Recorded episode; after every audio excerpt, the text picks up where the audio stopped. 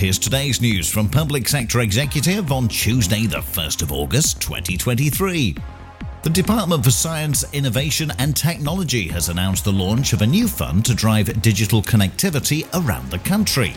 Amounting to £40 million, the fund will support local authorities as they look to accelerate the adoption of 5G and other advanced wireless connectivity measures.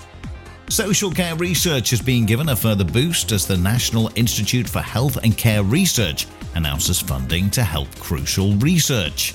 Researchers of all levels are being encouraged to apply for funding as they look to improve, expand, and strengthen the delivery of social care services in the UK. And increases in the uptake of electronic vehicles could deliver nearly £9 billion of economic benefits in the Midlands. That's according to pioneering research. The research published by Midland Connect shows that reduced carbon emissions and cleaner air will bring benefits.